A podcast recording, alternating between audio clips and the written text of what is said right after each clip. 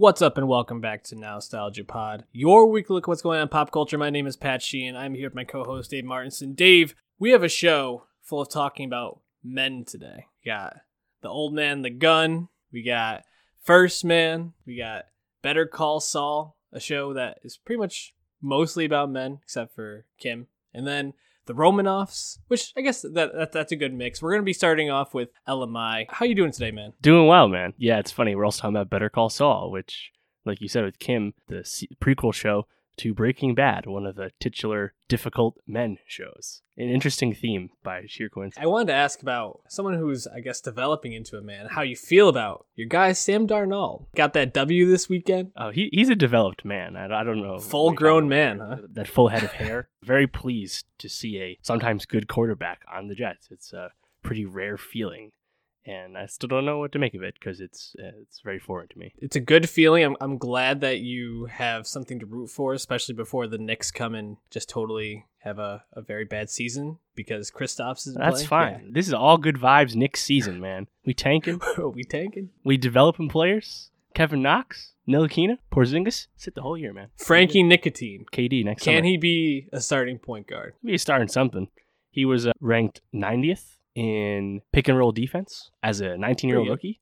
90th percentile in the league. It's pretty good. I think he'll. he'll I think ideally fine. you want him playing like that Marcus Smart role, right? Where he's coming off the bench, being a stopper, Tony Allen. Yeah, if his offense doesn't get much better, then sure. But like he already has that that that high floor, which is going to keep him in the league for a long time. So there's that. Maybe you'll hear from Dave doing some uh, nostalgia sports takes in the future. Why don't we jump into something I didn't listen to, but I wanted to hear your take on it. The Quavo, was it a surprise album? I wasn't aware of it. it wasn't a surprise album. It was initially supposed to come out the third weekend of September, then it just got pushed back a little bit. But yeah, we knew Quavo was going to be the first to release a solo project sometime at the end of the summer.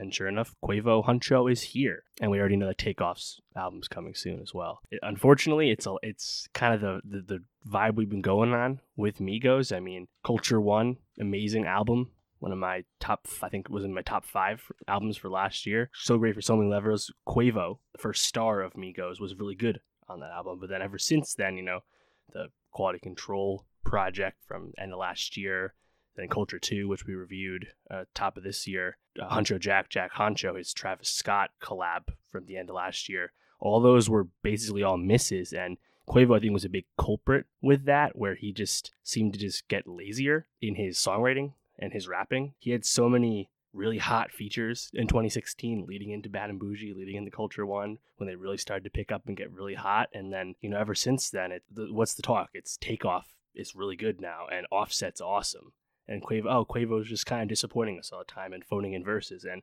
unfortunately, I think this album is a lot of that. He's a charismatic performer. He can sound good on contemporary trap beats. That's what he's doing, but it doesn't do a lot for me. I think most of the songs are pretty forgettable. He's got collabs with Drake, Travis, and 21 Savage. Great people to work with, hot in demand people, but those songs are exactly what you think they are. Ultimately, really forgettable. There's a song with Cardi B and Madonna weird Madonna sample. What song does it sample? I actually don't even remember, but it's um it's worth a listen just because it's a weird pairing. He also has a song with Cudi, uh, kind of an interesting pairing as well, uh, which is all right. I think the the best song though, really early in the album, it's called Huncho Dreams, which is a play off of Barbie Dreams from Nicki Minaj's Queen. And as you listen to Huncho Dreams, you'll quickly realize that Quavo was fucking airing out Nicki yeah. Minaj. I think the song is really awesome, really good. I kind of question the motives for it. You know, it really seems like she's kind of just dragging Nicki unnecessarily for this now actual real beef that Nicki has with Cardi B, which is of course his his uh, sister in law right? Wait, yeah, the, the, is him? No, him and Offset. Yeah, I was gonna cousins, say they're cousins. Right? I don't know what that makes them. Family yeah, by so marriage, extended family. So I think that song is cool, and it's actually really good. It's funny, like he interpolates in my feelings on that. He switches his flow a few times. So I think that song is cool. Again, the motives behind it are suspect to me. Other than that, it's a really forgettable project, and it's kind of a shame that Quavo is really squandering this because his profile's super high. He's not gonna he's gonna walk away just fine from this, obviously, but I just expected a lot more because his highs on Culture One and leading up into Culture One back in you know late 2016. I just you know I thought he couldn't stop, but he just kind of just started throwing shit in and hasn't changed in a year and a half. So disappointing for sure. Yeah, you know, as, as you're talking, it almost sounds like he didn't really have much to say on this, and the only times he really hit was when he had something to say, which just sounds like Huncho Dreams was the the main one where he had any kind of uh, I don't know material pushing him anywhere. It, yeah, I guess w- when I heard he dropped an album, that was my first thought. Is I wonder what he actually wants to make an album about. But kind of like Culture 2, it sounds like he just wanted to put something out, get those numbers up, make that money, cash that check. Yeah. And again, it's what is it, 19 tracks, hour plus? Like Quavo, you do not have that much material. Sorry, dog. Um, Especially when you, you openly acknowledge that you don't put a lot of time into recording, which is fine. But we just need to get that quality control in order. Again, follow follow the namesake of your label for once. Well, and I think it, you know, with Migos too right now, since they still are a relatively newer group, at least that newer in terms of stardom, really being yeah. upper echelon. They're they're about that money right now. I think they'll worry about legacy uh, in a couple of years. They just want to get projects out right now, probably. So I don't blame him for getting that money, but it, it's going to be tough if he keeps putting out bad project after bad project. So hopefully his next one will be better. Let's jump to Ella Mai though. Boo'd Up. I mean, I think everybody who has a brain or has ears that function uh, in 2018 has probably heard this song, and it, I, I really like it. I think it's a great pop song. It's fun to listen to. It's infectious. What did you think of this debut album though? Yeah, it's funny because Boo'd Up, I think, like most people, was my introduction to Ella Mai. About to turn 24, still pretty young, but once I went back and looked, she had three EPs come out since the end of tw- or since the beginning of 2016, and you know, listening to that, I mean, she signed to uh, Ten Summers, DJ Mustard's imprint, and I listened to her most recent EP before this new record, Ready, which came out uh, last February 2017. That's where Boo'd Up initially came out. It's actually quite an old song that really popped this year. It's kind of a cool story. Um, listen to that. I listened to her ride mustard beats and i was like wow this is actually like there's something here. This is really cool. And i actually like that whole ep i think the whole ep is really awesome. Um, and then having Boo'd Up get huge number five in the country. A lot of people's song of the summer. And then she follows it up pretty soon after with trip which went gold. Um, the Jacquees remix got notorious because people liked it so much that mustard uh, and desisted had it taken down. And it was living on pornhub for a while because that was the only place they could like keep the song up on the internet, and still got taken down eventually. So that's ridiculous. And also, Mustard a little overzealous with stopping a, a freestyle, stopping a remix. Like, yeah, come on. But getting to this album, I actually really liked it. I thought, you know, we've I think we've reviewed th- three major contemporary R and B projects this year: Jorja, H.E.R., and yep. now Ella Mai and I'd probably put this right in the middle. I don't think it quite reaches the the, the highs yeah. of Jorja Smith, which is probably more achieves more. But I think in terms of contemporary R and B, that is both of the moment, but also really high quality. Like uh, I think Ella Mai's self-titled uh, album is pretty awesome. It's he's kind of like a female Chris Brown. Yeah, and she actually had Chris Brown on, you know, as a feature on this, which I, I think is appropriate. I agree with you. I think I'd put her above H.E.R. and right below Jorja. Um, but I think my, my knock is actually DJ Mustard's uh, producing on this because I found a lot of the songs, if you weren't really paying attention, can definitely sound similar. And I think while mm-hmm. Ella Mai dropped some quality, and there's definitely a couple songs like uh, Shot Clock I, I really liked in Cheap Shot. I think that whole like Cheap Shot, Shot Clock, everything featuring John Legend is probably the strong the strongest three of the sure. album for me. And I think like a song like Cheap Shot really um, is a nice mix up, and that's actually not a DJ Mustard produced uh, song.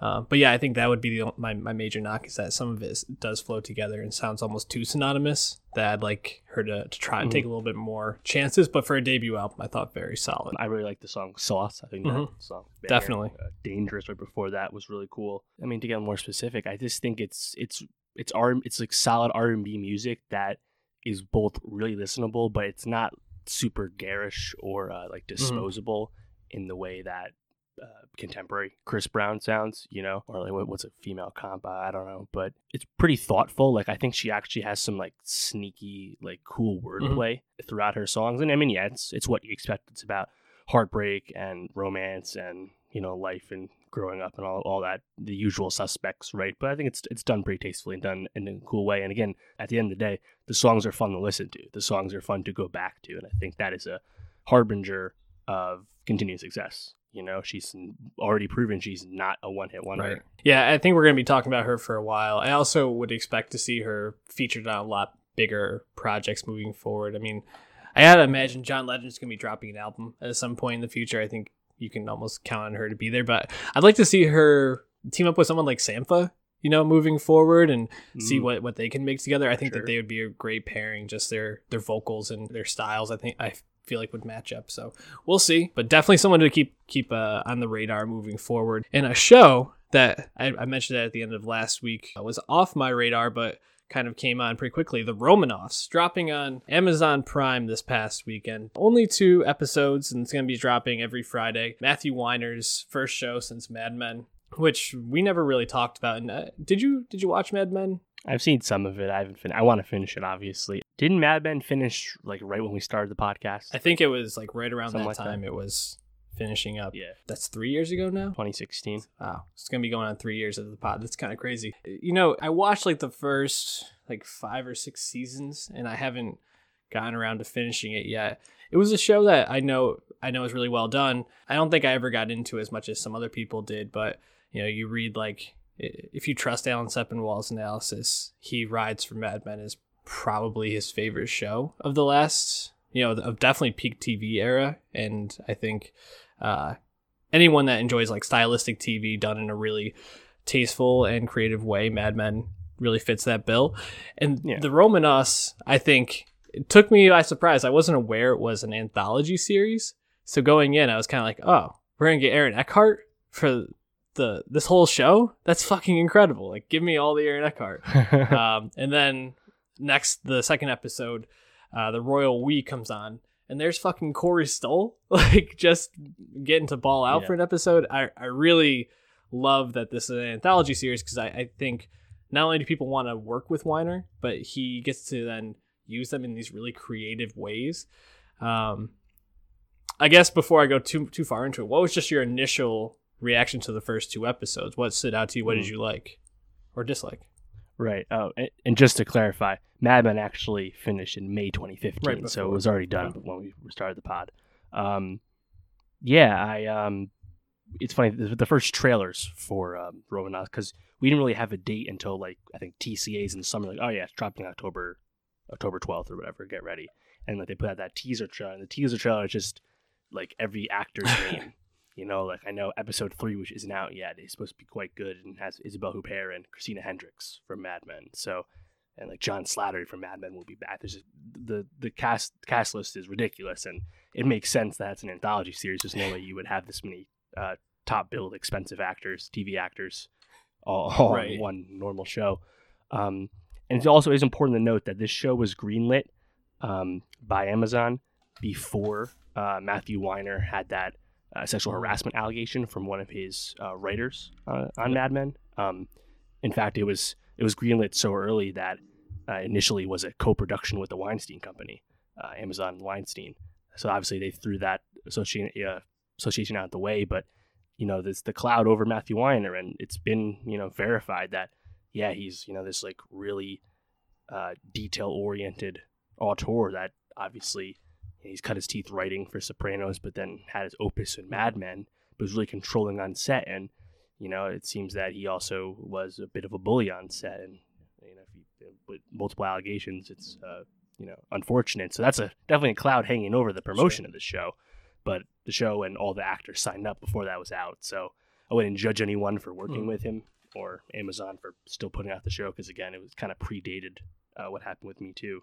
Um, that being said, I think the first two episodes are, which is again all we've seen. I think the critics have only seen uh, the first three, and I think the show is uh, really, really pleasurable to watch because the budget is fucking super high.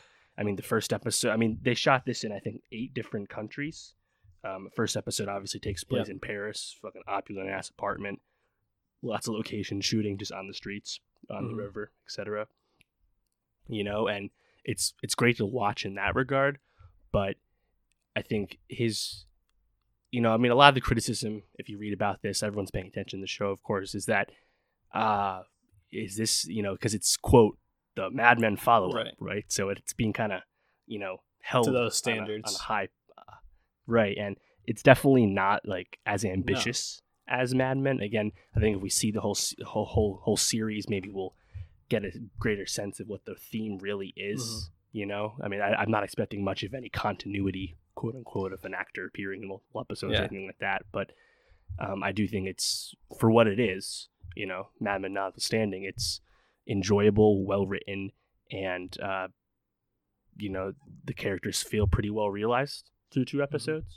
You know, I think part of that is just these are big time actors. You know, really chewing on the script. But you know, I mean, I think season uh, episode one kind of had a maybe, maybe a bit of a hokey ending, but if you kind of just uh, you know accept that, I think it was quite enjoyable. And season uh, episode two, I liked as well. Big Corey Mhm. Stoll guy, so yeah, I don't have much bad to say about it thus far. Yeah, w- when I was watching it, I mean, it's an easy comparison, and uh, that's going to be ironic in a second because it reminded me a lot of Easy on Netflix, where you know you're getting these big name actors in this anthology series, and um, you're kind of just letting them do their thing with these scripts, and knowing that that they basically have 90 minutes of television that that they're making and telling this this small story. Um, but I think what I find most appealing about this is that you have these big name actors and you allow them to just kind of be these these people but then like jump right back out. Like we're, we're not going to be following john hamm for six more seasons. We're not going to be you know you mentioned john slattery christina hendricks coming back and we're not going to be diving into those characters and i almost kind of like that right now. Like i you know i was talking a little bit about um, that that fatigue of, of dramas with the the fantasy um, TV boom that that's impending, and Right. having something where you're kind of just turning it on and you know that you're sitting with these characters for 90 minutes i find very appealing right now. Something that i'm like okay i'm seeing this character they're gone. Aaron eckhart is great watching you. I agree it was kind of a corny ending but it's like all right uh, I don't need to care about this character beyond this point. Corey Stoll being a fucking psychopath in the second episode because he, he fell in love with uh, what Janet Montgomery's uh, character there, Mhm. which she was hypnotic, dude. Like in that episode, unbelievable. oh yeah, Uh, she was a standout for me. It's just fun, and I also think it's it's a good change up for Weiner. I mean, like you said, he's had some controversy, and it's been three years since he was you know has released a show. But I think for him to come back and have you know these short stories kind of be where he's directing right now instead of going for something longer lets him get back into the spotlight. Hopefully, he can resolve whatever issues are going on uh, behind the camera and off screen and get back in good graces before he kind of comes back with, I think, a true follow up to Mad Men, whatever that will be. yeah. I mean, it's funny because you know if you look at the quartet of the golden age of television, right? Breaking Bad, Better Call Saul, Gilligan, Gould already put. That's already Yeah. out. We'll talk about that in a second. David Simon followed up the wire with Treme, Show Me Hero, then The Deuce, which we'll talk about that full season in a few weeks. Obviously, the follow up to Mad Men's here, and then Sopranos. David Chase has kind of walked away, stepped away Television. from uh, working uh, working on television per se. And then even um, David Milch has done other projects since Deadwood, which is kind of like the, the fifth. We're getting that movie right? though. Yeah, so it, it's interesting to see Weiner come back. Obviously, again, you know, he he really is like the difficult, like auteur. You know, obviously with the bad, obviously sexual harassment not acceptable, No. no. matter how good of an artist you are. No one's condoning that. But also, like apparently, he's really controlling on the set and just it's uh it's difficult, you know. And I think, um, like I said before, I just think because this was greenlit before Amazon knew, before the actors knew, just take the art for what it is, you know. I mean, I don't again like Weiner's kind of been off the beaten path since Mhm. Mad Men, you know, um, and it's not like you know obviously David Simon put out several shows since The Wire, but he's a present figure. Weiner hasn't really been present; he's been really around the world of Yeah. television since Mad Men. So it is just it's an interesting story that's definitely not over. But in the meantime, I'm gonna enjoy watching the show every uh, Thursday, every Friday because it's uh, you know I think the feature length thing aspect of it's really cool, and also that he got Amazon to release week to week. I'm pretty sure this is the first streaming network, um, internet streaming service to release a show week to week ever. Yeah, You know, that wasn't like co-owned by networks. So this is uh, actually pretty big deal. yeah. uh, That's actually a really good point, and I hope that that works out. You know, because we we review shows that are week to week and shows that are streaming, and I think the ones that I enjoy the most are the you know Game of Thrones is the show you know Better Call Saul's the ones that are week to week, and it allows me to kind of think about it and digest it, read the episode recaps that I want to read to try to understand the show better, and hopefully I know on streaming not every show is going to be like that, but to have even a couple, especially if they're premiere shows that are in that way driving people to these streaming sites, but dropping their art in a more traditional way, I'd be really mm-hmm. excited for. So uh, that's enough of Romanoffs, and we'll be talking about it more uh, as the season wraps up. Better Call Saul season four just wrapped up a week ago. So we're a little late to this since we record on Mondays. The season finale was last Monday. Man, I can't believe they've gotten four seasons out of this show. Because when it when it started, I was like, that's probably gonna be like maybe two, three seasons. Like end of the first season, he'll be Saul, and then the second season will probably be him being Saul leading up to Breaking Bad, and then maybe some other stuff like post Breaking Bad, because I know that they had the Cinnabon thing already. But mm. I'm so glad that they have because Jimmy McGill's demise into Saul Goodman and Mike's demise into being like a true like henchman villain is fucking mm-hmm. awesome to watch. And Vince Gilligan is just such a master of telling these stories. And even though I think my biggest uh, critique of the show when we first started watching it was that it was slow and it was just not really that it didn't have enough there to keep me interested. At this point, I think they could have put out like five more episodes this season. I would have been happy, like just to kind of watch Jimmy and watch like his his antics with Kim and their relationship. Just all is so fascinating. What did you like most about this season? Once you understand why Better Call Saul is so great and what you should be looking for when you're watching the show, you really start to appreciate it because it's a lot different than Breaking Bad. Obviously, I'm not treading any new ground by saying this through four seasons in, but there's a lot more action in Breaking Bad. I mean, Breaking Bad used audiences' knowledge of protagonists against them by making Walter White descend into unlikability and villainy, right? But this is different because you already know who Jimmy will become at the, at the start of episode one. So it's different how it, it, it's already, you know, telling the story to you. But this is a show about like the process. Once you understand what Peter Gould and, and Gilligan do, and I think um, from what I gathered, Gilligan wasn't as involved this season. You know, obviously he's the co-creator um, of, of the universe and of Breaking Bad and whatnot. But Peter Gould was a showrunner this season. I think Gilligan he directed uh, the second to yeah. last episode, but other than that, he was uh, less involved than normal. Which I think was um, the best episode of the season too. But go on. Yeah, and um, I'm, I'm, not. I wasn't able to gather quite why. I know Sepinwall mentioned it in passing a few mm-hmm. times, so whatever. Um, it's not like there's any fall from grace or anything there. But this show, you know, like we're almost watching like two different shows, right? Like we have the the Mike story, which is loosely uh, with obviously Gus yep. Fring is there, which is really just fan service, I guess, and which is loosely connected to Nacho's story, one of the breakout uh, characters from yeah. uh, Saul that wasn't in Breaking Bad, and then we have the Jimmy story, mm-hmm. right, with Kim and uh, and and uh, Howard, and and until this season Chuck, and seeing these two two shows really kind of function separate from each other right? Like Jimmy talked to Mike what, once the season in yeah. the diner scene. I think was that it. Maybe there's one or two other moments, but you know they're really separate. But again, it's really all about the mm-hmm. process. Mm. Like I mean, one of the fucking best episodes where I think just really kind of captures the show in a, in, the, in a in a nutshell happened was I think was the finale or the second last episode where uh, Mike's being chased by uh, Lalo Salamanca, and he goes parking into that uh, like parking parking lot and opens the glove mm-hmm. box. You see the gun. He doesn't grab the gun. He grabs yep. chewing gum, and then you watch him for two minutes prepare chewing gum until he, you know, gets his escape in the ticket machine. And like that is such Better Call Saul yep. And Gilligan and Gould in a nutshell, right there. You know, like a Spielberg esque fake out with a sight mm-hmm. gag, and then they, you know, like they take their time with everything. It's so great. Yeah. And just to like uh, it, even like drive so awesome. your point home, even the ending of that episode for Mike, where he uh, is out in the desert and he's basically explaining to Werner yeah. like, "You mess things up. Like I have to do this now. You didn't really leave us a choice." and the shot of Werner walking out into the desert, where it's basically all dark at the top of that blue across the desert, you can just see Mike walk up behind him.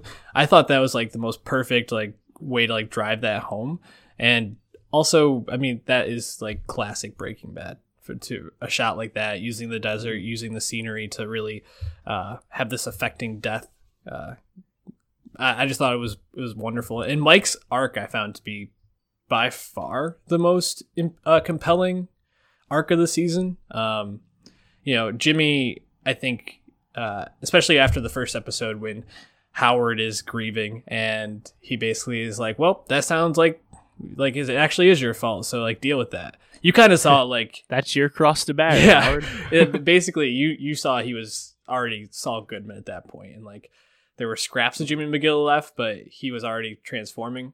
Um but Mike you I mean his relationship with Werner and how that really impacted him other than I think in the first season when he cries over his son you don't really see Mike open up emotionally in the way that he did this season. And I think it's really it's great that they gave a character like that who in a lot of other shows would have just been like the most interesting character on the show but never really gets fully developed. And you're just like oh he's just like a hardened cop who had lot of experiences with, criminals after he retired. You get to see like who he is as a person and how he developed into the person he was on breaking bad. And that's really i think just masterful tv making. Um, wh- which arc did you like more? Did you like saul or mike? Uh, see, I you know throughout the season, I, I probably would have said uh, uh said Mhm. Jimmy Saul, but seeing what happened with Mike, you know, maybe it would ch- changes my mind, is because this is the first time we've really seen like that like chink in Mike's Yeah. armor. You know, we're we're starting to see how he's going to go down that path and just kind of become Gus's Gus's Yep. fixer, right? And you know, Jonathan, credit to Jonathan Banks. Obviously, we know he's really great, but with his face, with his eyes, really communicated a lot for Yeah. Mike. You know, in that episode, you know, I think there's other things the show does. Like there was that split screen montage with Kim and Jimmy, like getting up in the morning and like, the brushing the teeth and the routines and stuff. Really, really effective touch Mhm. there. The show used a time jump, I think, really smartly. Basically, a whole Yep. year passes. So yeah, I, I think over overall, I like just about everything. I wanted more from Nacho. I think he was probably the most underserved storyline of this season. Kind of just takes a beating, yeah. gets fucked by Gus, and then up there's another Salamanca around. You're in the same situation you were Right. before. Like that's basically all that happens in Nacho. We don't really get much from him as a character. You know, he's just kind of there servicing plot. Less Howard by Yeah. design. Not as mad, mad about that, but I think Patrick Fabian is really good when he's given a chance, especially because Howard was much more rattled right and um, uncomfortable yeah this season. I, I think if if one performance really stands out, I mean Mike obviously and Jonathan Banks, but Rhea Seehorn is just how has she not had an uh, uh, Emmy nod at this point? Like, Yeah. I- Really deserves it's it. crazy, and it, like the scenes that I think stand out to me most are usually when Odenkirk gets a chance to kind of shine, and uh, you see Kim kind of playing off him, and it's a much more subtle performance than Odenkirk is saw. Um, but I think like the perfect example is the uh, the the final scene when Jimmy is reading to the appeal board uh, the letter from his brother. And then he kind of switches it up and gives that what you think is a heartfelt speech, and he comes out and he's like, "Oh, they they're all such suckers. I played them all." And then you can kind of just see Kim realizing that she was a sucker too in that moment, and like seeing Mhm. Jimmy kind of slip just so seamlessly into Saul. It was just great acting, and I don't know. I think if if you are willing to to give a show a chance that's really about people and not so much about the action, like you got to watch Better Call Saul. Like if you appreciate storytelling in that way, it's probably the best show on TV right now for Mhm. that style. Yeah, and also if you're a, break, a big Breaking Bad head like a lot of people are, I mean there is just pure fan Yeah. service stuff. Like Yeah. Gale shows up this season. Obviously, Gale, one of the most tragic characters on Mhm. Breaking Bad, and it's kind of uncomfortable to see him back in his old happy, jolly self uh, years before. Also, the reason Werner and all all the Germans are there making fucking Gus's super lab. Yeah, from that's that's a key setting through a lot of Breaking Bad, you know. Um, not that they finish it, but just stuff like that. Which, again, it's not really the point. It's not why the show is good, but it also does. Obviously, it's very clear that they do have a connected plan for how this relates to Breaking Bad. It's just really cool to see, um, because again, you know, going into this, you know, and expect this show to go on this long without Jimmy becoming Saul and now again we'll see nacho and uh, kim are the two quote loose ends Right. so we'll see what happens but yeah shows uh shows a, shows a joy for sure how many more seasons do you think? One, two? i'll probably go Yeah. two I, th- I think we get one more Saul season, and then we get a, a Cinnabon, whatever his name is. yeah that would be cool like, a- like a present timeline a post breaking Yeah. bad show I'm really interested to see that. With- what what uh Yeah. what's going on there? But we'll we'll definitely be talking about it. Uh, leave your thoughts on uh, Better Call Saul either in the comments below this video, um, or hit us up on Twitter at NostalgiaPod. Give us all your thoughts. Old man and the gun, David Lowery letting Robert Redford just be fucking charming as hell in his last performance. just to kind of give you a bit of a background, and I don't want to spoil too much about First Man, but I saw First Man on Saturday and then this Sunday morning, and First Man was excellent and it's well done movie, but I didn't love it. I loved The Old Man the Gun. It's probably in my top ten movies this year at this point.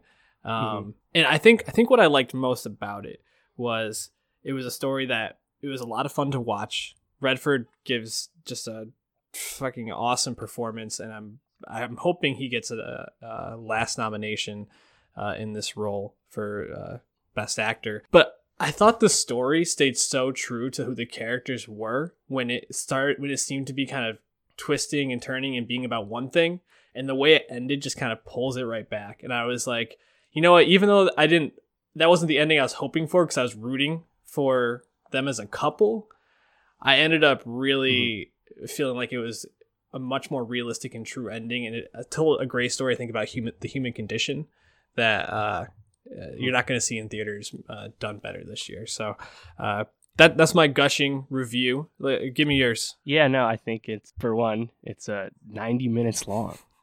A drama that's 90 minutes and does not feel short, does not overstay its welcome either. It's it it, it moves at a, a, a brisk pace, but it, it's done well. And again, it all hinges on what Redford uh, brings to the table because he's in almost every scene that doesn't have Casey Affleck in it, basically, and he he's really charming. He's uh, you know he, he really chews on his lines in this in this, and I think you know he really relishes um be portraying Forrest Tucker. And you know if you know the story about the film, he's the one who optioned um the story and basically got the movie made. So he was obviously interested in got that clout. Um, again, based you know it's it's funny because like they uh, the script cites the New Yorker article from 2003 that David Grann wrote called "The Old Man the Gun." Like that's what's cited.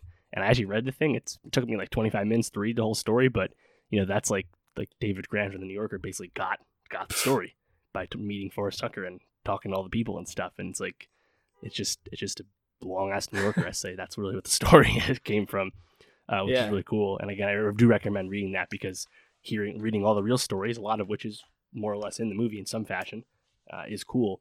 But yeah, I mean David Lowery, who I haven't seen any of his other films. I know he got a lot of acclaim for Ghost Story last year. He's got a few other films. Um, you know, he, he he wrote this, he directed this. He also uh, location uh, scouted everything. Like, and I remember he mentioned that they went, they wanted to get like cool locations for all the banks. Hmm.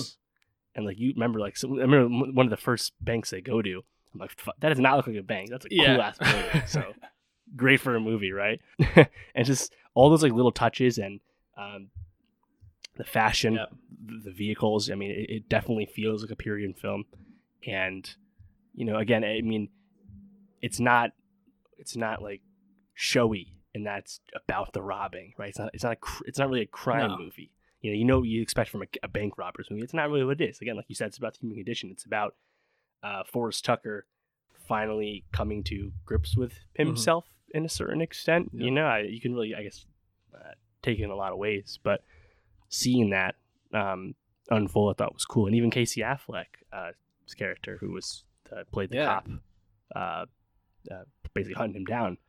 Uh, similar, sim- similar Right. themes, you know, in terms of uh, me being a you know really whimsical and whatnot. So, yeah, I think the movie is uh, really, really uh, worth a watch. It, it's funny because it's not making a lot of money. It's not a wide release or anything like that, but it's gonna slip under the radar, minus the Redford buzz. But you know, I think this is a movie that a lot of people would like if they saw it. Just they probably just don't even know about it. You know, it's, it's interesting thinking about how the story is told with uh, Affleck's character and Redford's character both kind of uh, finding out like who they are and what they really like about life and what they do uh, and what it means for them to to kind of be them.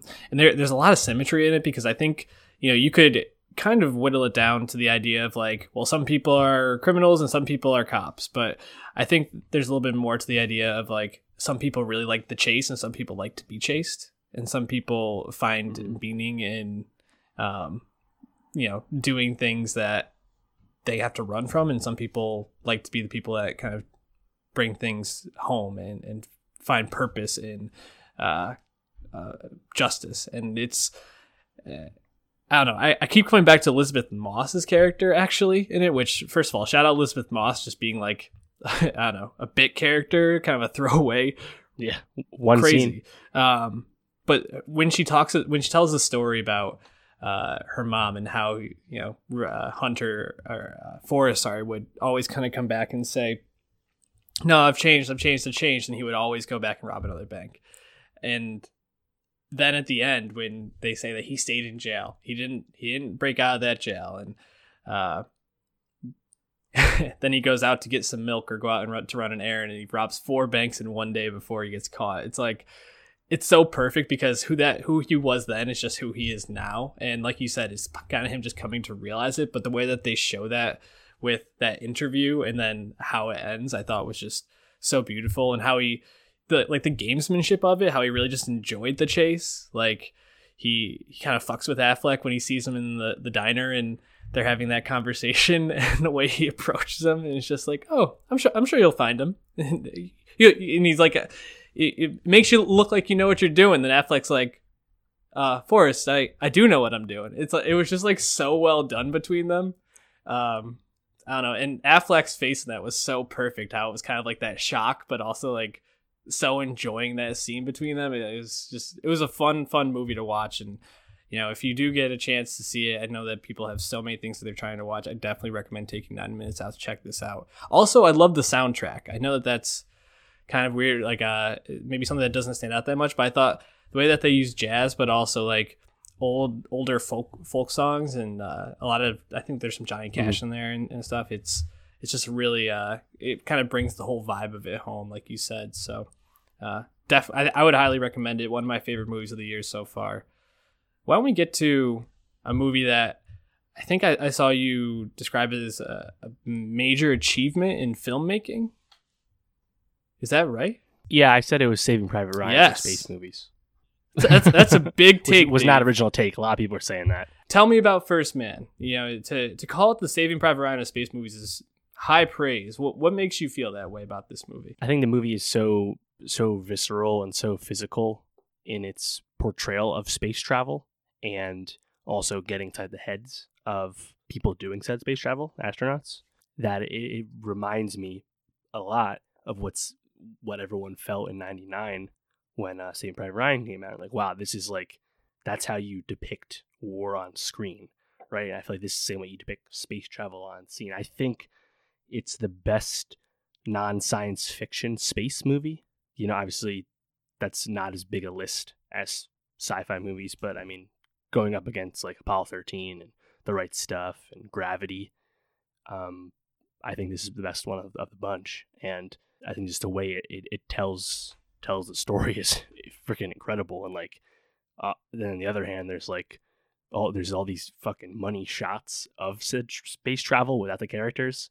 Aesthetically, like 2001: Space Odyssey. Like there were so many moments when I was like, "Fuck, like, I'm a big space person. Obviously, everyone does love Star Wars, so it's like, yeah, I'm coming in hoping to like it, but I was pretty blown away. Yeah, the, what this movie does well, and obviously this is Damien Chazelle's was this his fourth movie. Um, Technically, it's his fourth yeah. movie. Really, no one saw his 09 movie, which was an indie. Yeah, release. but I mean, the director of Whiplash, La La Land. Um, he's telling the story of Neil Armstrong, uh, and and his like own personal journey and how it kind of ties in with the first lunar landing and uh, just his whole experience with this. Um, I think it it tells space travel in a much grittier way, which I think I, I appreciate, and it kind of brings the realities of what these people were actually going through and like the danger of this to the surface, which I think kind of gets lost a lot of times in the shuffle. You know, you think about like Kennedy's whole speech about like being the first person to go to the moon, like the importance of the space race, and then it's kind of like, oh, we went to the moon. Like people don't talk about that really, like in between part because we. Right? um, I think what I, I admire most about this movie is how I'm left with different feelings at different parts that he definitely like it's almost kind of like a Stars Born how we kind of called him manipulative. And I don't I wouldn't say that this movie is as manipulative as that. You don't have a dog eating a steak before a guy kills himself to just like elicit all these like feelings.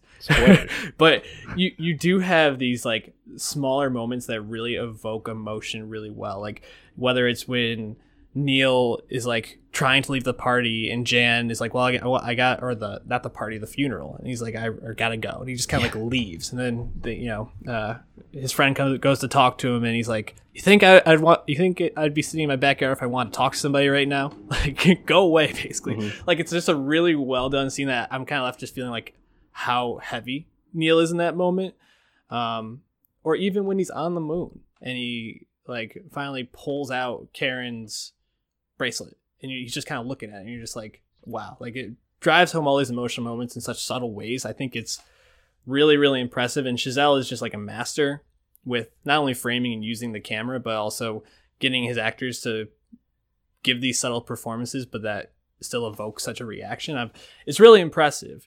However, and this is where the however comes in. I think where I was hmm. lo- left with this movie was it's a good movie. I'm probably never going to seek out again. And I think that I think my main gripe with it is Neil Armstrong felt like such an inaccessible character in a lot of ways. You know, he's grieving basically mm-hmm. from like the first third, like the third minute of the movie on.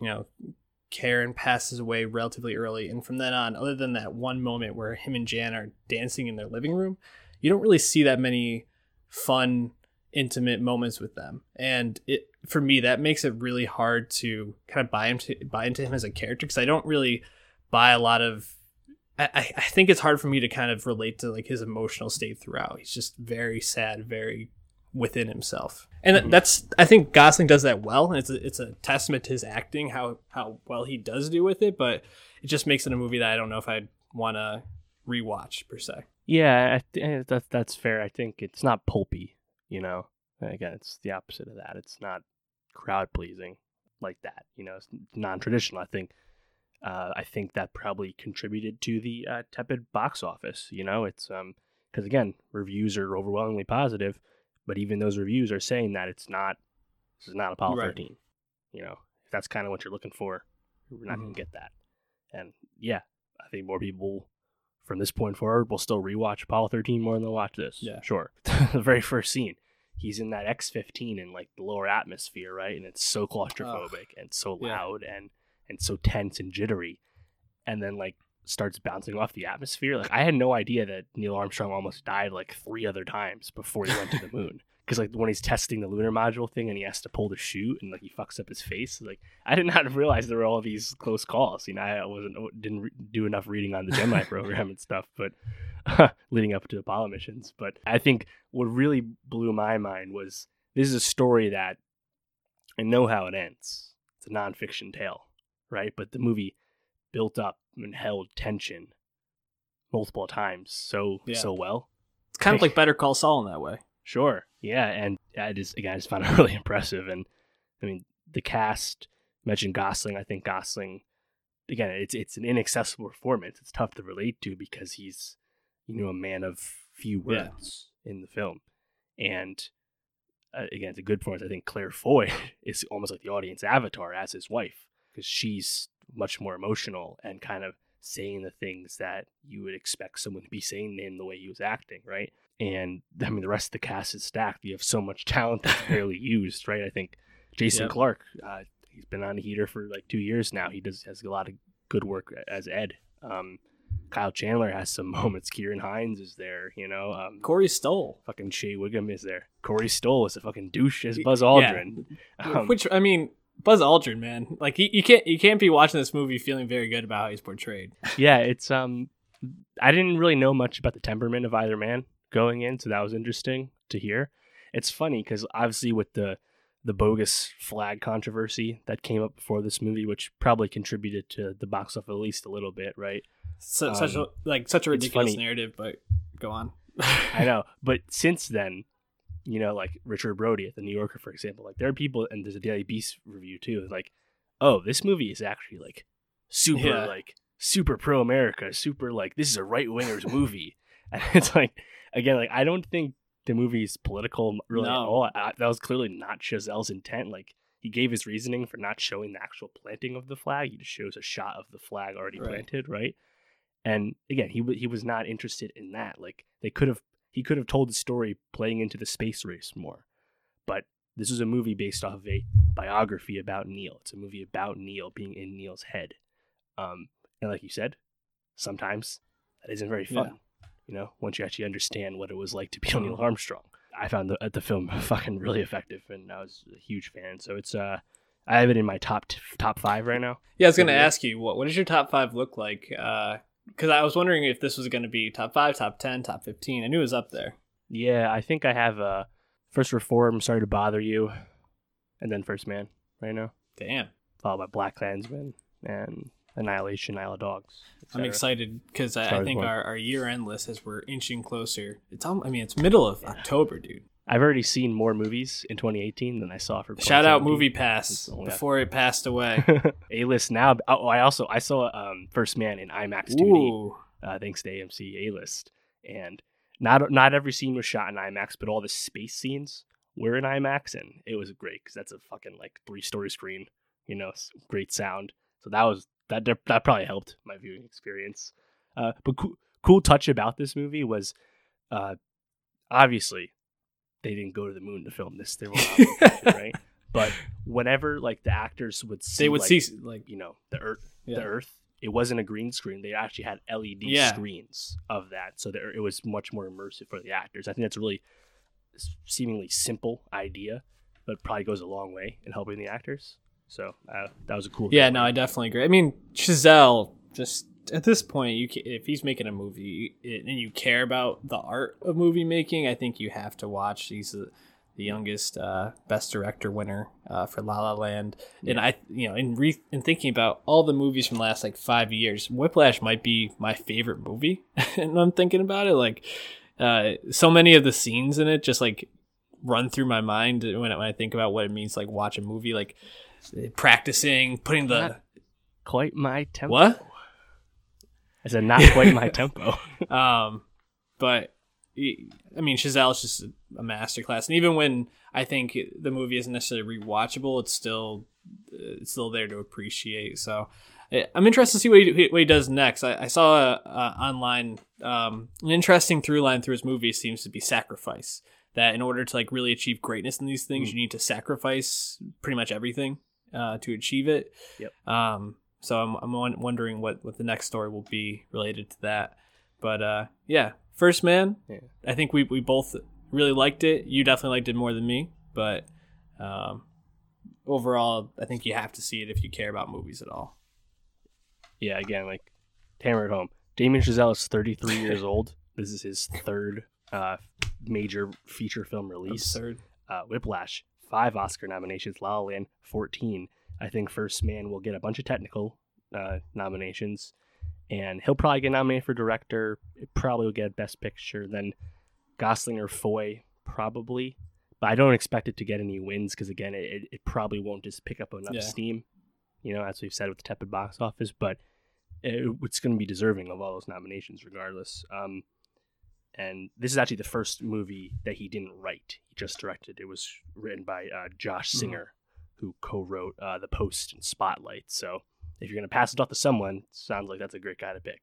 um, but yeah, I mean, I think he's atta- It's funny. He's attached to some like some like TV shows. I think one of them actually one of the Apple shows. Uh, again, Apple now has a million shows, but the idea of him doing TV right now just seems like so wasteful. You know, it's like you have him and Chazelle and Ryan Coogler are two great young American filmmakers. Make Yeah. films. please. Well, Coogler just signed up for Black Panther too, which is exciting. I'm glad that.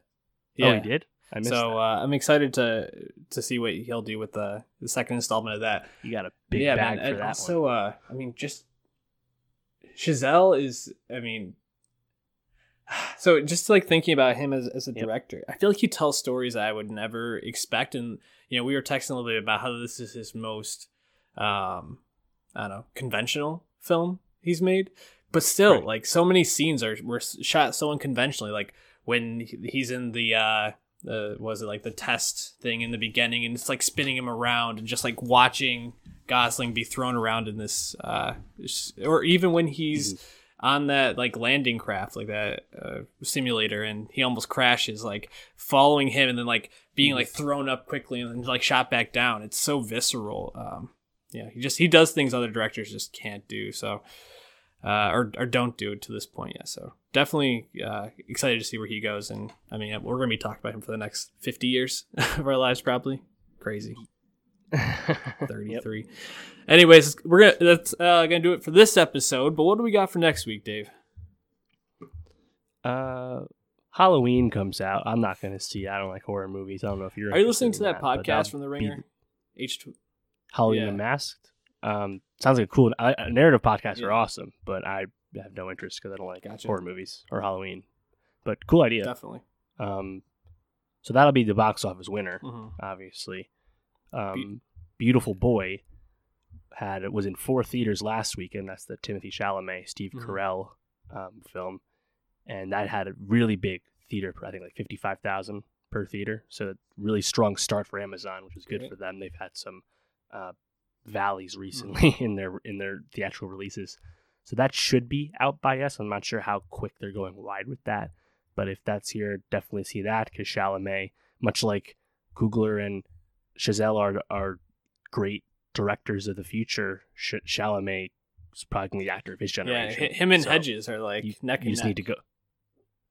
Yeah, and yeah, oh, and Hedges Boy Erased coming soon, so yeah. uh, his first actual uh, lead role. Funny enough, so we have that, and then on the music front, um, nothing like super blockbuster, but Yachty's releasing another album. Uh, Cloud Nothing's releasing another album. Uh, Mo is releasing an album, Mo? so we'll see what? like from that. yeah, it's funny. Like Mo, yeah. right? Like Major Lazer features, etc. No, no studio album yet, or something. And she's like 28. Crazy. So we'll see how that turns out. But um, and then television. Uh, next episode of the Romanoffs. I don't think anything else new is coming. No, uh, well, Daredevil comes out Friday. Oh so. yeah. Well, what do you think about the uh, Iron Fist being canceled? Yeah, I mean, I, I haven't watched either season of Iron Fist. I know people like season two more, and apparently there's a cool cliffhanger at the end, but it uh critically was not well received and was probably underwatched relative to the other shows. So, you know, it's like when when you're when you start out bad and then you get to be less bad, doesn't necessarily justify continuing it. Yeah. So no, it was just interesting because I think it was the first like one of the Marvel shows Amazon was canceled. So it's something to kind of keep our eye on, uh, especially as you know we're talking about all these like fantasy IP properties, and I, I know they were trying to build that world with uh, what was their like version of the Avengers? Defenders. Yeah, the Defenders. So um, definitely, I think a step back for them, but hmm, I, I have no doubt Marvel will figure it out. So yeah, I mean, remember they also added the Punisher show, which was not originally right. part of the plan. So there's still plenty of those shows going. Uh, but if you enjoy the pod, give us a subscribe and uh, YouTube. Go to soundcloud.com slash nostalgia pod to find any way that you want to listen to the show. Uh, go to iTunes, give us a rating and review, and hit us up on Twitter. Let us know what you think of the show at Nostalgia Pod. Dave's at Martin Swagger. I'm at Sheen World Peace. If you want that uh, Boston Red Sox playoff emotional tweeting content that I've been pumping out recently, and then uh, my my Celtics start up tomorrow and uh, or like Tuesday if you're listening to this, uh, which I'm excited for. The worst team in Boston right now is, uh, I guess, maybe the Patriots, which is crazy to say. A team that came out of the Super Bowl. Anyways, we love you. We'll see you next week. Peace out.